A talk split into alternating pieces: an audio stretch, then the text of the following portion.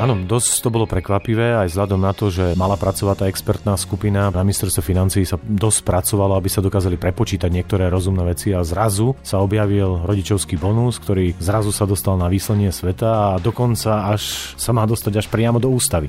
Jan Šebo, dôchodkový expert, jeden z odborníkov, ktorý sa s prekvapením pozerá na kroky ministra práce a sociálnych vecí Milana Krajniaka. Ak sa s dôchodkovou legislatívou pôvodne počítalo až vo februári, aj čoraz častejšie škrípanie strane v koalícii to mení. S postupujúcim časom sa zmenšuje istota ústavnej väčšiny a v nej je podľa experta vysvetlenie pre prekvapivé zaradenie dôchodkových úprav do novely ústavy, ktorá rieši úplne inú tému reformu justície. Minimálne z toho, čo sledujem médiá a vidím, tak teraz je tá možnosť, tak to teraz poďme urobiť, lebo sa bojíme, že možno o pár mesiacov tá možnosť už nebude. Dôchodková prorodinná politika ministra Milana Krajniaka má len v kapitole rodičovského bonusu výjsť približne na 700 miliónov eur. Chýba je však krycie, čo prináša dôsledky, o ktorých podľa Jana Šeba politici nehovoria. Jedným pridáme cez tento rodičovský bonus, ale zároveň začneme znižovať valorizáciu, dvíhať odvodovú sadzbu a predlžovať vek odchodu do dôchodku. A toto je ten chytáčik v tom návrhu stavného zákona. Je streda, 9. december. Moje meno je Jaroslav Barborák. Ráno nahlas Ranný podcast z pravodajského portálu Aktuality.sk Chceli by ste vedieť, čo dostanete na Vianoce? Tak napríklad. Alebo aj. A tiež. K tomu ďalej. A určite sa môžete tešiť na... Vianočné darčeky sa neprezrádzajú. No nie je žiadnym tajomstvom, že v ČSOB vám na Vianoce dávame možnosť využívať všetky spôsoby platieb. Napríklad mobilom alebo aj hodinkami. ČSOB pre vás osobne. Počúvate podcast Ráno na hlas. Stop vekovému stropu pri dôchodkoch, medzigeneračná solidarita na pôdorise dieťa rodič, koniec znevýhodnenej situácie rodičov pri penziách, či dlhodobo naordinovaná udržateľnosť dôchodkového systému. A to všetko rovno v ústave. Naviac cez tzv. prílepok, teda cez tematicky nesúvisiaci zákon. K tomu v prekvapivo rýchlom schvaľovacom tempe. To všetko v týchto hodinách v úvodzovkách zažíva slovenský dôchodkový systém a to z vôle ministra Krajniaka a jeho okolia. Čo na to experti, ktorí sa ešte do konca minulého týždňa dobíjali do pripomienkového konania cestou hromadnej pripomienky. Téma pre Jana Šeba z bansko univerzity Mateja Bela. Pekný deň, vítajte u nás v štúdiu. Pekný deň a ďakujem za pozvanie. Pán Šebo, prekvapil vás ten krok ministra Krajniaka, že svojimi dôchodkovými zmenami v tej aktuálnej novele ústavy podmienil to, že mu to prejde podporou tej dlhodobo pripravovanej reformy celej justície? A, áno, áno, dosť to bolo prekvapivé aj vzhľadom na to, že naozaj mala pracovať tá expertná skupina, pripravovali sa niektoré veci, jednoducho aj na ministerstve financí sa dosť pracovalo, aby sa dokázali prepočítať niektoré rozumné veci a zrazu sa objavil rodičovský bonus, ktorý zrazu sa dostal na výslenie sveta a dokonca až sa má dostať až priamo do ústavy, nielen do ústavného zákona. Hej, vy spomínate teda expertný tím, keď sme tu boli kedy ešte na začiatku tejto vlády, keď predstavila svoje programové vyhlásenie, tam bola taká veta, v kapitole dôchodky sa hovorilo o vzniku komisie pri rezortoch financí a práce, ktorá poskytne nezávislý, odborný a ucelený pohľad na stav dôchodkového systému a sformuluje odporúčania pre jeho úpravy.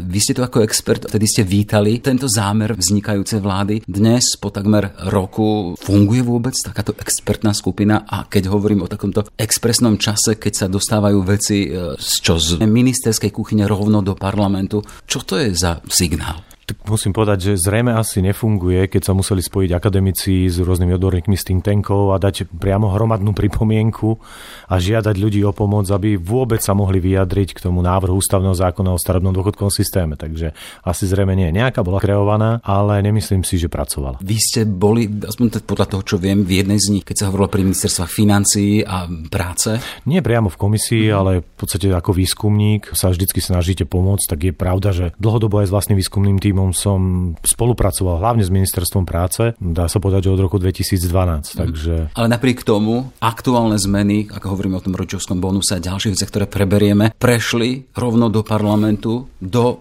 ústavnej alebo novely ústavy bez toho, aby ste sa na tom podielali vy ako experti. Áno, máte pravdu. Tu sa ešte jednu vec pýtať. Začínal som tým, že sa dobíjali ešte do minulého piatku s tou vašou pripomienkou hromadnou. To sa vám podarilo? A získali sme dostatočný počet podpisov, takže uvidíme, keď sa začne teraz vyhodnocovať, vyhodnocovať tie pripomienky, či budeme prizvaní a budeme môcť vlastne aj prezentovať niektoré, niektoré kritické názory na... No ale bude to zvláštne, nie? že budete prezentovať svoje kritické názory na to, čo už bude v ústave. Aktuálne nahrávame predtým, ako sa to má schvalovať v parlamente, ale podľa tých signálov, ktoré v koalícii, vládnej koalícii sú, tak tieto zámery minister Chráňak by mali prejsť. Áno, zatiaľ pokiaľ vieme z tých informácií, tak sa o nich rokuje. Každopádne do ústavy sa mali dostať iba 3 body, také čerešničky na torte. Torta sa asi nikomu nepáčila, tak si zobrali čerešničky. Ideme k tým čerešničkám. Môžeme. Hej, poďme. Na začiatku ten dôchodkový vek, lebo ten sa riešil už za minulej vlády, za Roberta Fica, bolo tam veľké halo, keď práve vláda Roberta Fica presadili zastropovanie na úroveň 44 rokov. 64. 60, tak jasné, 64 rokov, to by sme boli už, dobre, sme už boli dávno v dôchodkoch, ale na ten strop 64 rokov vieme, že vtedy to prešlo aj hlasmi strany, v ktorej je Milan Krajniak, sme rodina. Aktuálne sa tu hovorí o dvoch veciach. Alebo odchod do dôchodku podľa ustanoveného veku, alebo po ustanovenom počte odpracovaných rokov. Rozoberieme si. Podľa tých ustanovených, ten ustanový vek počíta sa s návratom k naviazaniu na strednú dušku do žicia a od účinnosti tohto zákona to bude 63 rokov, to bude o 2 roky. Pričom každý nasledujúci sa bude viazať na tú strednú dĺžku dožitia. Čo to vlastne znamená? Že sa vraciame späť k tomu automatu pre dôchodkový vek, ktorý zabezpečuje základné pravidlo, že ak sa naši rodičia v priemere na dôchodku dožili treba 17 rokov, tak by sa, my sa mali aj my, mladšia generácia, aj naše deti na dôchodku prežiť zhruba tých 17 rokov. Tuto vlastne nebudeme hovoriť o čerešničke, lebo toto je aspoň aj z celej logiky dôchodkového systému a keď hovoríme o jej udržateľnosti, tak práve tento automat bol nastavený na to, aby to tomu pomohol, aby ten celý systém bol udržateľný. Čiže tuto hovoríme o čomsi pozitívnom. Áno, nebol to ale jediný nástroj, ktorý by dokázal e, zabezpečiť udržateľnosť alebo dlhodobú vyrovnanosť toho systému, ale áno, prispieval. Musíme si však povedať, akože pravdu o tom dôchodkovom automate, že on síce zvyšuje dôchodkový vek, ale v prípade napríklad aj tejto pandémii, keď je zvýšená úmrtnosť hlavne starších ľudí, tak by dokonca znižoval dôchodkový vek. Tak funguje ten automat. On len nedvíha dôchodkový vek. V akom zmysle do tento logické by som to pochopil? No, on sa vypočítava, mhm. no, on sa vypočítava, ten automat funguje tak, že sledujete na základe úmrtnosti nejakej tej kohorty, hlavne tej kohorty starších ľudí, aká je stredná, to znamená, že práve 50% tej, tej populácie, koľko sa v priemere dožije alebo koľko sa dožije. No a to zistujeme výlučne na základe matrík. No a v prípade, že väčšia časť tejto staršej populácie by začala umierať v nižšom veku, povedzme, že do pár rokov na odchode do dôchodku, tak automat to na to zareaguje, že sa skracuje stredná dĺžka dožitia. No a tým pádom by automaticky znížil dôchodkový vek. Tak hmm. funguje automat. Aj, ale, aj smerom nahor, aj smerom nadol. Jasné, ale toto nie je reálna hrozba. Aj keď naražame na pandemickú dobu, predsa len tie počty mŕtvych a zomierajúcich nie sú tak vysoké, aby zasiahli až do tých ukazovateľov pre odchod do dôchodku. Pravdepodobnosť tam je, ale áno, je to nízka. Hej. Poďme k tej ďalšej, ale tej zásadnejšej veci, keď sa tam hovorí pri tom dôchodkovom veku aj o možnosti, že by ľudia odchádzali do dôchodku nie podľa veku, ale podľa odpracovaných rokov. A je tam aj tá 40 Čo by to znamenalo? No, nazývame to, že je to individuálny dôchodkový strop a predpokladá to, že každý jeden z nás by sa už neposudzoval podľa jedného čísla, ktorý voláme e, zákonný dôchodkový vek, ale na základe toho, ako intenzívne vykonával tú pracovnú činnosť počas toho, toho svojho aktívneho pracovného života. Asi najlepšie sa to uvádza na príklade, ktorý používam, že ak nejaký stredoškolák skončí v 18 rokoch strednú školu a nastúpi hneď na trh práce a má to šťastie, že nie je nezamestnaný, nie je chorý, že nevypadne dlhodobo na trh práce a naozaj si odpracuje tých svojich 40 rokov, tak by čiste teoreticky, ak bude ustanovené to číslo 40, dosiahol dôchodkový vek vo veku 58 rokov a mohol byť teda získať nárok na starobný dôchodok. Ale to je tá čerešnička, to je to A. Treba ešte k tomu povedať to B. No, a to ma zaujíma. no, to je ten výpočet toho dôchodku. Samotná tá dôvodová správa k tomu návrhu ústavného e, zákona o starobnom dôchodkovom systéme predpokladá, že by sme mali prejsť na systém, tzv. systém NDC. Hovorí sa to, že nefinančná príspevko definovaná schéma ja to terminus technicus, v skutočnosti to vlastne asi, znamená asi toľko, že by sa evidovalo na vašom individuálnom účte poistenca, sociálnej poisťovni, akú výšku odvodov ste odviedli počas svojho života. Teraz evidujeme iba to, že aký máte ten osobný mzdový bod. Keďže teraz by sme evidovali presný objem peňazí, ktorý jasne hneď sa vyplatí dôchodcom na, na, na ich dávky, ale ostane ten záznam. A povedzme, že po tých 40 odpracovaných rokoch by ste tam mali nasporených, no nasporených, pardon, by ste tam mali naevidovaných, že ste na odvodoch odviedli 100 tisíc eur. V 58 by sme sa ale pozreli, aká je stredná dĺžka dožitia tejto kohorty ľudí, teda 58 ročných. A zistili by sme že je to 25 rokov. No tak tých 100 tisíc by sa vám jednoducho vydelilo 25, dostali by ste 4 tisíc ročne. Delené 12, to je 333 eur. Uh-huh. Takto sa, je to jasný systém, je veľmi transparentný, každý z nás si to dokáže veľmi jednoducho prepočítať, no ale zrejme ten dôchodok by nebol vysoký. No a akú logiku vidíte v tom teda, že táto vládna zostava takýto návrh dáva do placu a rovno do ústavy? A mali by sme otvoriť širokú debatu o tom nastavení, tento NDC schémy. Funguje už vo viacerých krajinách. Asi najväčším propagátorom je práve Švédsko, kde, kde ju využívajú. A nabehli na ňu napríklad aj Polská republika, myslím, že aj Estónsko alebo Lotyšsko Lotyšsko, tieto krajiny, je nutné povedať to B, on by poskytoval nižšie dôchodky, ako sú priznávané podľa dnešného vzorca. Zároveň ale je to veľmi transparentná schéma a neumožňuje politikom tak veľmi sa hrať s tými parametrami. Čiže toto je čiastočne aj dobrá správa. Je to dobrá správa pre ľudí, pretože si môžu byť istejší tou udržateľnosťou. To znamená, že je veľmi ťažké potom presadzovať tam nejaké zásahy typu, že bonifikujeme jedného alebo druhého, alebo naopak budeme len tak halabala zvyšovať, znižovať dôchodky. Jednoducho bola by tam zavedená určitá stabilita, pretože každý, keď už raz vidíte svoj účet a hodnotu toho účtu, veľmi ťažké je potom politikom nejakým spôsobom s tým hýbať. A čo je v podstate dobrý systém? Je to transparentné. Dobré kritérium.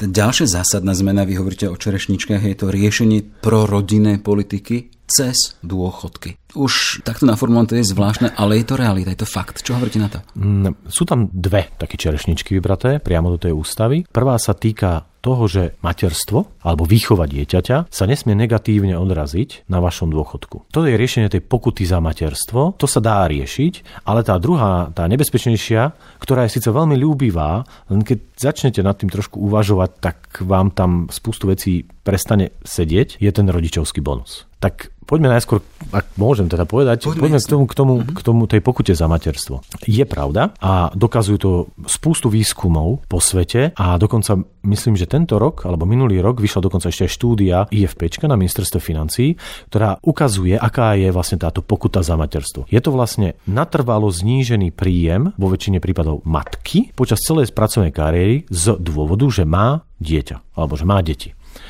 A pri dvoch deťoch sa bavíme, že príjem tejto ženy počas celého života je nižší takmer o 30%. To je tá pokuta za materstvo. Poviete si, prečo to je?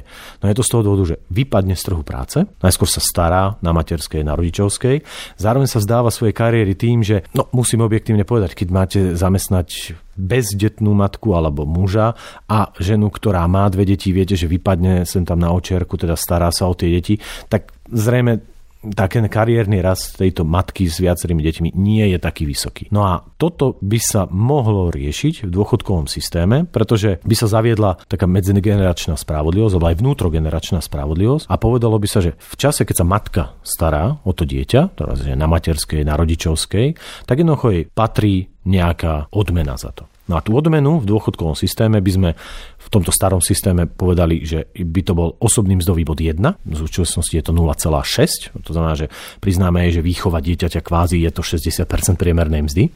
My sme povedali, že je to 1. Každé dieťa si je rovné. V plnej mhm. výške a aspoň z časti by sme kompenzovali tento výpadok z trhu práce, ktorý sa potom premietne na nižších dôchodkoch. Dá sa s tým pracovať, ale v dôchodkovom systéme toto je jedna z tých možností. Mhm. Ale, a to je to ale, Takáto kompenzácia je výlučne len kompenzáciou. Nemá žiaden priamy vplyv na ochotu mladých ľudí zakladať si rodiny. Nulová. Na ochotu toho, aby sme tu posilnili ten počet novonarodených detí, majú skôr krátkodobé a veľmi priama podpora. To znamená, niekto to hovorí, že to um, ten work-life balance, to znamená, že zabezpečiť, aby matka mala k dispozícii jasle, aby mala priamu finančnú pomoc, nielen to, že jej priznáme nároky na dôchodok, ale dali sme jej priamo finančnú pomoc, jasne my to riešime cez materskú, ale jednoducho, aby mohla nastúpiť do práce a bolo postarané o jej dieťa. Takže tieto veci skôr fungujú, pretože snímete ten strach tej mladej rodiny založiť alebo mať, mať deti. Hej. Niektorí z vašich kolegov ešte dodávajú aj ďalšie názory, že takto bude ústava aj diskriminovať napríklad rodičov, ktorým deti zomreli alebo si invalidmi. Doteraz sme sa bavili len kompenzácii matky tej pokuty za materstvo. Ak sa bavíme o tom príplatku cez rodičovský bonus, no tak tam je, to je veľmi diskriminačná vec. Uh-huh. A dosť nespravodlivá. Pár príkladov. Keď sa pozriete na výskumy, je fakt, že vyššie vzdelaní rodičia a úspešnejší majú aj úspešnejšie deti, ktoré majú vyšší príjem. Tým pádom, v podstate, že by ste zaviedli tento príplatok, rodičovský bonus, tak by sa roztvorili nožnice medzi dôchodcami. Pretože bohatší dôchodcovia by boli ešte bohatší, chudobnejší boli ešte chudobnejší. Ďalšia vec, ktorá je tam veľmi kritická, že to není finančne kryté. Nikto nepovedal, kto to zaplatí, ako to má zaplatiť. Ak sa spomína nejakých 700 až 800 miliónov, to je problém, že kde ich zobrať? No samozrejme. Tu je nutné povedať, že musia to znova zaplatiť tie pracujúce deti. A zaplatia to tým, že buď budú vyššie odvody, alebo dane, lebo ten návrh priamo do ústavy hovorí, že aj z daní sa to môže financovať. Ak by sme nechceli ďalej zvyšovať to daňovo odvodové zaťaženie, ktoré priamo táto vláda povedala, že je veľmi vysoké, no tak by sme niekde museli začať škrtať. Tým pádom by sme asi nemohli vynakladať toľko prostriedkov na iné verejné služby typu školstvo, tak asi by sme mu to museli povedať tým rodinám. No, síce prispiejete cez tento daňový alebo dodový systém svojim rodičom na dôchodku, ale pekne krásne si zaplatíte treba školstvo, mm-hmm. základné školy. Čiže keby sme chceli veľmi jasno povedať, že takáto prorodinná politika cez dôchodky by bola tlakom buď na zvyšovanie daní alebo odvodov. Presne tak. Alebo na škrty v rámci... Tých služieb. služieb. No a tým pádom v podstate to máte akože cukor a bič, že jednou rukou, jednou rukou ponúkate a druhou rukou jednou toho človeka bijete. A práve bude to mať negatívny dopad znova na tú pôrodnosť, pretože ak zvýšite dane, znížite čistý príjem tým mladým rodinám, ktorí chcú mať deti. Pretože tam je ten vzťah ale priamy. Čím vyššie daňové odvodové zaťaženie, teda čím viac znižujete ten čistý disponibilný príjem, tým menšia ochota mladých ľudí mať zakladať si rodiny. Pretože sú to veľké obetované príležitosti. Ako mať dieťa je dosť nákladné. Ako vy vlastne sa staviete k tomu faktu, teda, že na základe toho, čo sme konštatovali, teda nemáme tu informáciu o tom, ako by sa tieto náklady na takúto prorodinnú politiku cez dôchodky kryli, hovoríme nejakých 700 až 800 miliónoch, hovoríme o hrozbe zvyšovania daní či odvodu alebo ďalších vecí a napriek tomu je to, alebo rozprávam sa ešte hodiny predtým, ako to má byť v ústave, je to, alebo má to byť v ústave. Ako to hodnite ten prístup? Či ministra krajniaka, či jeho ľudí? Je to nezodpovednosť? Je to... Nie, nie, v podstate je to ich, je to ich priorita uh-huh. a osobne si myslím, že je ona je ľúbivá. Ono to krásne znie. Ako keď vám, keď vám poviem, že vaše pracujúce deti vám prispejú priamo na dôchodok. Zdá sa, že to... Ale nikto nedomyslí to B. Budete odvádzať viac odvodov, vyššie no, dané? Áno. No a teraz si to spojíme s tým, čo je... Ja, ale chcem sa vrátiť, lebo minister Krajniak to je inteligentný človek. Áno. Ako to vyhodnocíte, že toto robí? Mm, verejná ekonómia, alebo tá politická ekonómia sa na to pozerá veľmi jednoducho. Na Slovensku sa mení tzv. volič medián. Už to nie je stredná vrstva, nie sú to 30 40 Najsilnejšou volickou základňou je, ostane a určite bude práve tá generácia dôchodcov. To je veľmi zaujímavá volická skupina a tento návrh oslovuje práve túto volickú skupinu. Čo by sa zmenilo na veci, keby takéto reformy, takéto zmeny aj ústavy, ale tých pravidiel pripravovali odborníci, nie politici? Že by to nebolo závislé od podpory voličov, od podpory jednotlivých volič, voličských skupín. Čo by sa na tom zmenilo? Že by k tomu pristúpili vyslovene odborníci, matematici, špecialisti na dôchodky. Aký, aký bol ten no, výsledok? Ak by bola chápete, oni keď, keď, keď robíte, hovoríme keď teda, že minister Kráňaka a jeho ekip myslia na svojich voličov a robia preto takéto rozhodnutia. Urobíme čo si ľúbivé, ale za, nepovieme, že si to zaplatíte vy. Keby tam boli ľudia, ktorí nie sú závislí práve na týchto voličoch? Um, keď robíte reformu dôchodkového systému a keď sa na ňu pozeráte, nesmie sa dotknúť existujúcich dôchodcov. To je základná vec. Keď robíte akúkoľvek reformu, tak sa bavíme o budúcich dôchodcoch, ktorí pôjdu do dôchodku 10, 15, 20, 30, 40 rokov neskôr. To znamená, že vo väčšine prípadov, keď sa na takýto problém pozeráte odborne, tak snažíte sa vyvažovať, aby ten systém bol trvácný, stály, aby dokázal sám seba regulovať a aby rozkladal tie náklady v čase. A nie robil takéto okamžité zmeny, ktoré sú teraz viditeľné pre nejakú vybranú volickú skupinu a ostatní to zatiahnu v veľmi, veľmi veľkej cene. Znamená, že takýmto spôsobom by sa asi málo ktorý odborník pozeral na to. Čiže odborníci by nejakým spôsobom, experti dôchodkoví, takýto bonus veľmi, nejakým spôsobom do systému dôchodkov nedávali. Mm, niekto hovorí, že tento rodičovský bonus, alebo tento príplatok, že splňa ten, ten, ten pekný koncept, že troch grošov. Nie, nie, nie, to v žiadnom prípade. On si len vyberá to pekné z tohto systému. Ak by sme chceli zaviesť systém troch grošov, on sa dá. Ale to je zmena dôchodkového systému z individuálneho, že vám ako jednotlivcovi na základe vašej aktivity a platenia odvodov sa počítajú nároky na zmene na tzv. rodinný systém. Vytvorili by sa rodinné účty, rodina by si tam sama platila odvody, sama by si ich manažovala, štát by akorát povedal, kedy a pri akej životnej situácii môžete siahnuť na tieto, na tieto vámi zaplatené. Ale toto je model, to, ktorý svet nepozná. Není uplatnený v takejto veľkej, širokej schéme. Uplatňuje sa v men, menších systémoch, a, napríklad a, poistenia v nezamestnanosti. Máme tu ešte dve témy, ktoré prináša tá aktuálna novela ústavy pri téme dôchodkov a to zotáznenosť 13 dôchodkov. Tam je formulácia, že tie dôchodkové dávky zaplatia 12 mm. mesiacov v roku. Čiže kde je 13. dôchodok, ktorý tiež politici dali ako čosi s nárokom a potom tam je ďalšia štátna DSS, ako ďalší na tom trhu spravovania a zhodnocovanie dôchodkových úspor. 13. dôchodok tam nie je z jedného dôvodu, pretože mesiacov máme 12. A 13. dôchodok je určitá forma príplatku v konkrétnom čase v roku. A tá cena je, ono, znova, 13. dôchodok bol jednoznačne zavedený, splňa všetky znaky toho dôchodkového populizmu. Jednoducho nájdete to v učebniciach, takto sa to robí, keď, si, keď sa politik chce zalúbiť nejakej, nejakej skupine. A tá cena bola, že 2%. 2% ročného dôchodku, to bola vypočítaná cena toho hlasu toho dôchodcu. Ja, ja viem, že je to možno kruté takto to povedať, ale z pohľadu tej politickej ekonomie a tej, tých dôchodkových systémov alebo dôchodkového populizmu sa na to takýmto spôsobom pozeráte. Mm-hmm. Takže preto nemá to čo robiť v tom, v tom, v tom systéme. Ak sa bavíme o štátnej DSSK tu je nutné povedať jednu vec. Štátna DSSK môže vzniknúť aj podľa dnes platného zákona o starobnom dôchodkovom sporení. Ale tu hovoríme, to, je, to ďalšie, to sme v nadstavbe, lebo toto by mal byť v ústave. Nie, nie, nie, toto by nemalo v ústave, to malo byť v ústavnom zákone. Ústavnom zákone, no. tak, ústav, do ústavy, do ústavy je pokus tak. presadiť iba tie tri veci, mm-hmm. to je rodičovský bonus, potom odstránenie alebo kompenzácia tej pokuty za materstvo a odstránenie fixovaného dôchodkového veku a nahradenie tak. tými dvomi. Iba tieto tri mm-hmm. body od týchto, pokiaľ viem, tak sa, tak sa debatuje. Ale v každom prípade e, ďalší hráč na trhu to môže len pomôcť, nie? A, Určite, to má byť po štátnej linke, len tam teda môže byť hrozba to, že máme skúsenosť, ako fungujú, alebo so štátnymi inštitúciami, akým spôsobom spôsobom spravujú verejné peniaze. Určite a je nutné povedať, ak by štátna DSSK, lebo nám môže vzniknúť podľa dnešných pravidiel, štát nemá problém splniť všetky regulačné požiadavky, postaviť si akciovú spoločnosť, požiadať o licenciu, e, dať, získať súhlas Národnej banky, zamestnať si špecialistov na, na marketing, na získavanie klientov, špecialistov na, na investičné stratégie, môže si vybaviť celý systém a môže veselo konkurovať súčasným súkromným správcovským spoločnosťam. Tam nie je žiaden problém.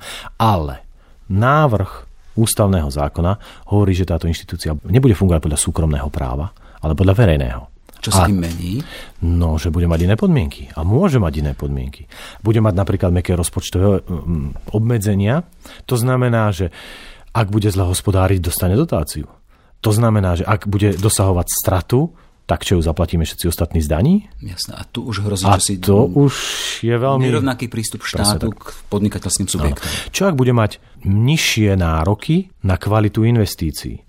Napríklad tam politik pretlačí cez nejakú investičnú komisiu, že tie peniaze pôjdu napríklad na nájomné byty, keď sa už môžeme o tom rozprávať. Čo je priorita aktuálnej Nič, nič proti tomu, ale dá sa to robiť aj teraz. Mm-hmm. Prečo nezaložíme akciovú spoločnosť, ktorú nazveme nájomné byty Slovensko, neurobíme normálny investičný pro, e, prospekt, vytipujeme lokality, zamestnáme ľudí, nech, nech, nech natypujú, kde sú tie nájomné byty potrebné, nech urobia k tomu normálny biznis plán a nech oslovia investorov. Investori sú momentálne hladní po akýkoľvek dlhopisoch alebo cených papieroch, ktoré vám zabezpečujú slušný výnos. Prečo by sme nesekuritizovali, lebo to je ten proces, takéto verejné projekty? Dali by ste tam veľkú transparentnosť a mohli by ste tlačiť na efektívnosť takého niečoho. Takže práve preto ja sa bojím, že táto štátna DSS, ktorá by fungovala podľa iných pravidiel, by nemusela takéto prísne investičné kritéria, či už kvalitatívne alebo kvantitatívne limity splnené. Keď sa bavíme o dôchodkoch a už od začiatku, keď bola tá veľká reforma v roku 2004, keď vznikol aj druhý pilier, v podstate šlo o rozloženie toho,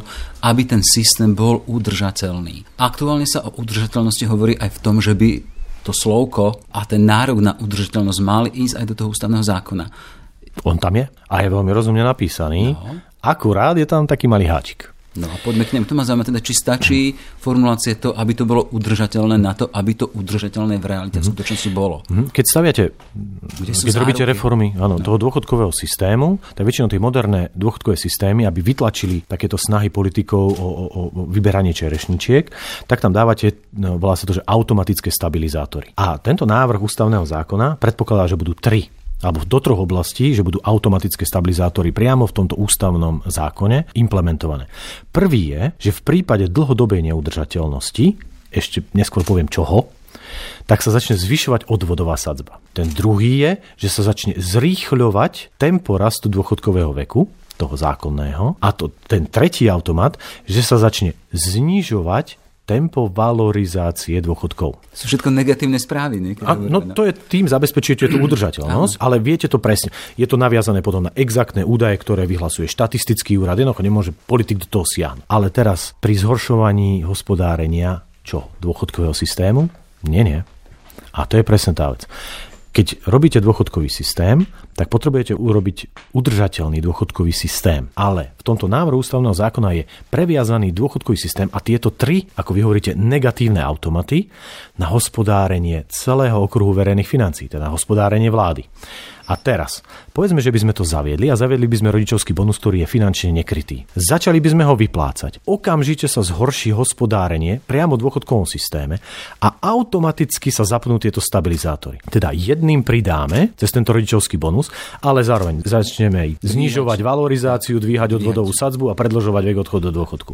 Alebo ešte ináč. Vymyslím si, že napríklad budeme chcieť výrazne zvýšiť výdavky na obranu a urobíme to za cenu zadlženia Slovenskej republiky. Automatický dôchodkový systém a tieto stabilizátory na to zareagujú tak, že aj keď ministerstvo dopra- eh, obrany chce navýšené výdavky, zhorší sa a s dôchodkovým systémom to nič nemá, zhorší sa hospodárenie celého štátu a doplatia zase na to ľudia v dôchodkovom systéme. Budú platiť viacej odvodov, bude sa im rýchlejšie predržovať dôchodkový vek a budú sa znižovať valorizácia. A toto je ten chytáčik v tom návrhu stavného zákona. Začínali sme tým, teda, či ste sami neboli prekvapení tou rýchlosťou toho, ako sa ten zákon, ktorom sa dlho diskutuje, ale predsa len počítalo sa s ním až niekedy vo februári, mm-hmm. že by mal do legislatívneho procesu, dostal už do návrhu ústavy teraz, v týchto dňoch, v týchto hodinách. Čo sa tým vidíte, to ma zaujíma, lebo teda predsa len veľká téma tu predtým bola teda, že nám tu chýba reforma, zásadná reforma prvého piliera, toho základného, kde sú vyplácaní čo najviac ľudí a my tu opäť riešime čosi iné. Ťažko, nie som politológ, ale minimálne z toho, čo sledujem médiá a vidím, tak teraz je tá možnosť, tak to teraz poďme urobiť, lebo sa bojíme, že možno o pár mesiacov tá možnosť tu už nebude. Čiže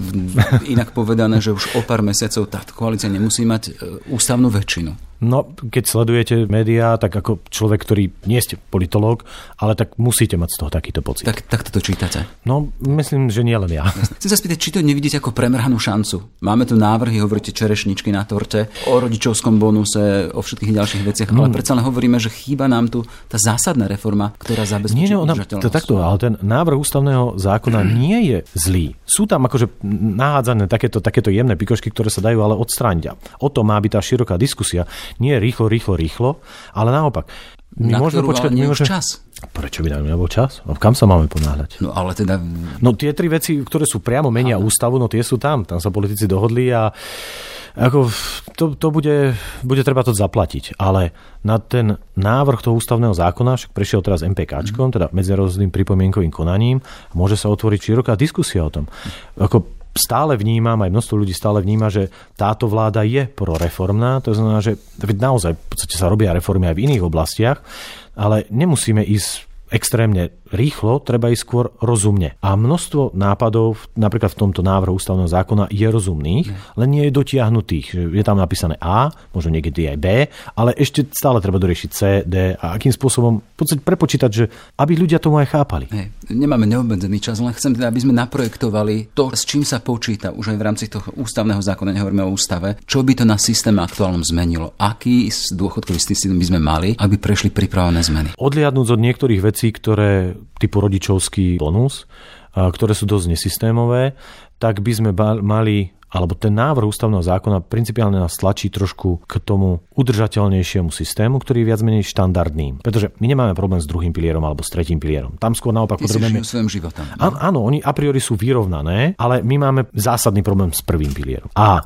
tým, že nehovoríme ľuďom pravdu, nevedia, čo vlastne môžu očakávať, tak práve naopak tento návrh ústavného zákona trošku zvyšuje tú transparentnosť a viac menej vytláča politikov, aby zasahovali do ňoho nejakými takýmito maličkými drobnými zmenami. Takže ja ho vnímam ako pozitívne a približil by nás k tým modernejším dôchodkovým systémom. Ale jednotné povedať B.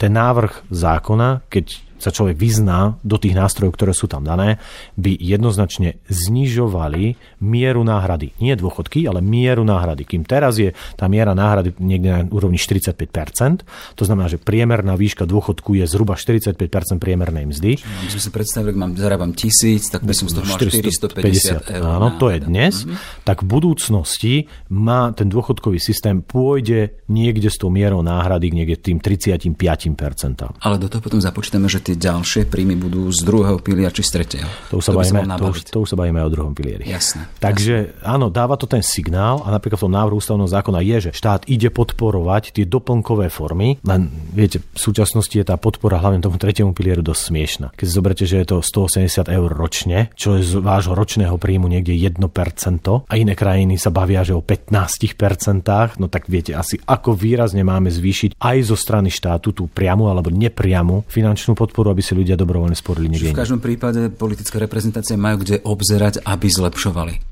Určite áno. Aj nastavenie nášho dôchodkového systému. Určite áno. Tak my sa stále otáčame smerom na Švédsko alebo smerom na Holandsko. Holandsko zrovna asi nie, tam je, tam je veľmi silný ten, ten zamestnávateľský systém. My sme na Slovensku nedobudovali tak výrazne. Ten, ten tretí period nie je úplne ten zamestnanecký alebo zamestnávateľský systém. To znamená, že my sme, my sme sa skôr mali obzerať, aj sa obzeráme možno po krajinách typu Švédsko alebo možno Estonsko a tieto podobné systémy. Čiže mali by naši politici viac počúvať expertov? Ak majú svoju predstavu, najskôr musia jasne formulovať. A potom, potom sa dokážu tí odborníci sadnúť, prepočítať, však výborní, kvalitní ľudia sú aj na univerzitách, aj Rada pre spoločnú zodpovednosť, aj dokonca aj IFP, však tam sú fakt výborní ľudia, ktorí dokážu vlastne tú predstavu pretaviť vlastne do čísiel a do konkrétnych nástrojov, ako by to asi malo fungovať. Toľko teda Jan Šebo, dôchodkový expert z bansko bystrickej univerzity Matia Bela. Pekný deň a všetko dobré. Ďakujem, pekný deň. Ráno nahlas. Ranný podcast z pravodajského portálu Aktuality.sk. Sme v závere. Aj tento podcast vznikol vďaka vašej podpore, za ktorú sme vďační. Kvalitnú žurnalistiku portálu Aktuality.sk môžete podporovať aj naďalej. A to už 99 centami na týždeň prostredníctvom služby Aktuality+. Pekný deň želá Jaroslav Barborák. Všetky podcasty z pravodajského portálu Aktuality.sk nájdete na Spotify a v ďalších podcastových aplikáciách.